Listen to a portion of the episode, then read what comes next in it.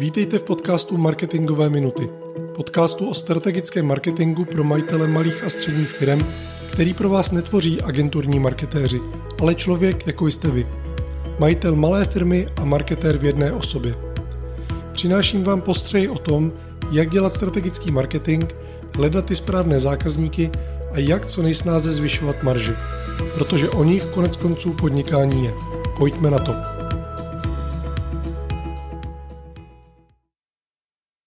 Zdraví vás u další epizody marketingových minut. Dnes trochu odbočíme od obvyklých témat. Nedá mi to a musím se otřít o jednu věc, která momentálně hýbe internetem a mnoha oblastmi lidské činnosti. V mnoha oborech jde snad o aktuálně nejdiskutovanější téma. Mluvím samozřejmě o umělé inteligenci a jejím využití v marketingu. Sám mám za sebou cirka 2 měsíce používání ChatGPT a asi měsíc hrátek s nástrojem MidJourney pro generování grafiky za pomoci umělé inteligence. Kdo čeká nějaké špeky nebo vychytávky, bude zklamán. Tento díl má být o zkušenostech jednoho obyčejného markeťáka. O tom, co jsem za ty 2 měsíce zjistil.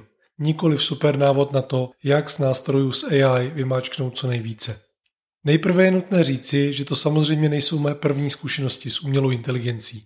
Už to bude více jak rok, co pro překlady nepoužívám nic jiného než DeepL. Patrně nejlepší překladač pro nás běžné smrtelníky na světě. Samozřejmě se nevyrovná žádným pokročilým nástrojům, které používají překladatelé, ale jak jsem řekl, pro běžného smrtelníka toho umí víc než dost. Samozřejmě taky obsahuje umělou inteligenci. Už velmi dlouho jsem nezapl Google Translator, protože překlady od DeepLu jsou víc než skvělé. Nezvládá samozřejmě lokalizace, ale ty po podobných nástrojích ještě nejspíš nějakou dobu chtít nemůžeme. Ale pojďme dál. Nově jsem zjistil, že některé funkce z oblasti umělé inteligence do své služby integroval například velmi oblíbený nástroj pro grafiku Canva. Umí velmi podobné věci jako MidJourney. Kdo neznáte, mrkněte na midjourney.com. Jádro generátoru v Canvě by mělo být postavené na dalším velmi oblíbeném AI generátoru obrázků na Stable Diffusion. Pojďme se ale bavit hezky v lidštině. Jednoduše jde u těchto nástrojů o to, že jim napíšete, co byste chtěli ve výsledné grafice mít, v jakých barvách nebo třeba v jakém grafickém stylu a tyto nástroje se pokusí vám dát co nejlepší výsledek. Pokusí je správné slovo, protože dle mých zkušeností jde tak trochu o sázku do loterie. Někdy je výsledek skvělý, jindy je to katastrofa. Málo kdy dostanete použitelný výsledek hned na poprvé. Například MidJourney umožňuje skrze sérii příkazů dále rozvíjet a upravovat výstupy generátorů. Ale často jsem z výstupu generátorů rostl a musel hodně přemýšlet, co mu vlastně říct, jak mu ten můj požadavek zadat, abych dostal výsledek alespoň trochu podobný tomu, co si představuju. Když jsem zmínil ovládání těchto nástrojů, trochu je ještě rozviňme. Různé nástroje používají pro zadání příkazů různé způsoby. MidJourney ovládáte přes nástroj Discord, mnozí z vás ho budou znát, a potřebujete k němu specifické příkazy. Stable Diffusion, který jsem testoval přes aplikaci Diffusion Bee, stačí popsat běžnou angličtinou, co požadujete. Bohužel pro zadávání příkazů nezvládá češtinu. Na co zatím můžete u těchto nástrojů zapomenout, a to zatím může trvat rok, měsíce, ale klidně i jen pár týdnů, protože ta technologie se vyvíjí tak rychle, že nevíme, co bude zítra. Na co můžete zatím zapomenout, je nějaká lepší úprava či stylizace reálných fotografií. Zkrátka chcete-li svůj obličej přenést na jiné tělo nebo do jiného prostředí, aniž by došlo k jeho deformaci, nejspíš si s běžně dostupnými nástroji zatím nevystačíte. Takže moje pokusy nasadit moji hlavu na svalnatější nebo alespoň méně špekaté tělo zatím neuspěly. Určitě jsou profesionální nástroje, které to zvládnou, ale ty nástroje, které jsou běžně dostupné a stojí, řekněme, pár dolarů nebo pár desítek dolarů na měsíc, to zatím neumí, nebo aspoň jsem takový nenašel. Co jsem ale viděl ve velmi zajímavém provedení, byly například návrhy layoutů webových stránek, loga, nebo třeba návrhy designu prodejních automatů. Ano, i takové věci jsou vám generátory grafiky schopny přinést. Nástroj z kategorie těch, které používají umělou inteligenci, který používám prakticky denně, je ChatGPT. Dost pravděpodobně jste o něm slyšeli a to nejenom jednou. Jelikož miluju všechno nové v technologiích, snad s výjimkou sociálních sítí, ale to je jiný příběh. Hned jak to šlo, koupil jsem si placenou verzi. Nesnad proto, že bych za každou cenu potřeboval za tyhle nástroje platit.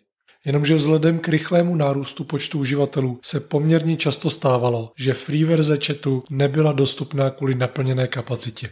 Koneckonců, během velmi krátké doby získal ChatGPT miliony uživatelů po celém světě.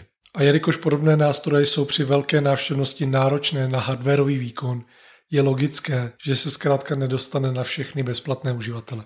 Mně se to zpravidla stávalo ve chvíli, kdy jsem potřeboval nejvíc inspirace pro psaní reklam, headlinů a dalších komerčních textů. A cenovka $20 měsíčně za to, že už se nikdy nedočkám tohohle nemilého překvapení, mi přišla adekvátní. Je to nástroj, který už mi mnohokrát opravdu pomohl. Třeba při přípravě reklam, které už jsem zmínil, mi pomáhá v mnohem kratším čase připravit mnohonásobně více variant, než bych zvládl já sám. To, co by mě vygenerovat trvalo celé dny, zvládne umělá inteligence za pár minut. Moje zkušenost a taky všech, od kterých jsem o ChatGPT slyšel, ale je taková, že mu rozhodně nesmíte v uvozovkách sežrat všechno, co vyplodí. Můj typický požadavek je takový, aby mi u každého vygenerovaného headlineu napsal počet znaků. Potřebuju totiž vědět, jestli se vejdou do omezení systému typu Google Ads, kde má každý headline jasně definovaný strop počtu znaků. A tato čísla, která mi sdělí ChatGPT, prakticky nikdy nesedí. Zpravidla uvede méně znaků, než daný text opravdu má. A když ho na chybu upozorníte, omluví se a pak vám stejně vypíše velmi podobný text s opět nesedícím počtem znaků. Zkoušel jsem ho opravit asi 5krát, pak už jsem chybu raději nahlásil tvůrcům. Je ale možné, že jde o chyby způsobené používáním systému v češtině. V ní logicky ChatGPT není tak vepředu, jako v jeho nativním jazyku v angličtině. Nutno říct, že na to, že český trh a české reálie určitě nejsou pro tvůrce nástroje nijak komerčně zajímavé, ostatně jako pro většinu mezinárodních firem. Jen na okraj zmiňme třeba Netflix. Kolik filmů zde najdete s českým dubbingem a kolik třeba s polským. Prostě Poláků je skoro 4krát tolik jak nás. Ale zpátky k myšlence. Na to, že pro tvůrci ChatGPT určitě nejsme jako národ komerčně zajímaví, má nástroj poměrně slušné znalosti českých reálí a velmi slušnou češtinu. A k čemu všemu můžete tedy ChatGPT využít? Může být slušnou inspirací pro generování reklamních textů. Nepoužíval bych ho sice jako plnou náhradu za vlastní přemýšlení a kreativitu, ale spíš jako berličku, která vám může do startu přinést zajímavé nápady. V mnoha případech jej můžete využít místo Google. Potřebujete-li nějakou konkrétní informaci, pro kterou byste na Google museli otevřít různé odkazy z výsledků, je možné, že vám ChatGPT odpoví rovnou a ušetří vám čas. Abyste měli jistotu, že odpověď bude co nejpřesnější, doporučuji mu dotazy zadávat v angličtině. Přece jenom je jeho anglická báze, znalostní báze myslím, mnohem rozsáhlejší než ta česká. Dokáže také generovat jednodušší texty, například pro tvorbu SEO obsahu různých stránek.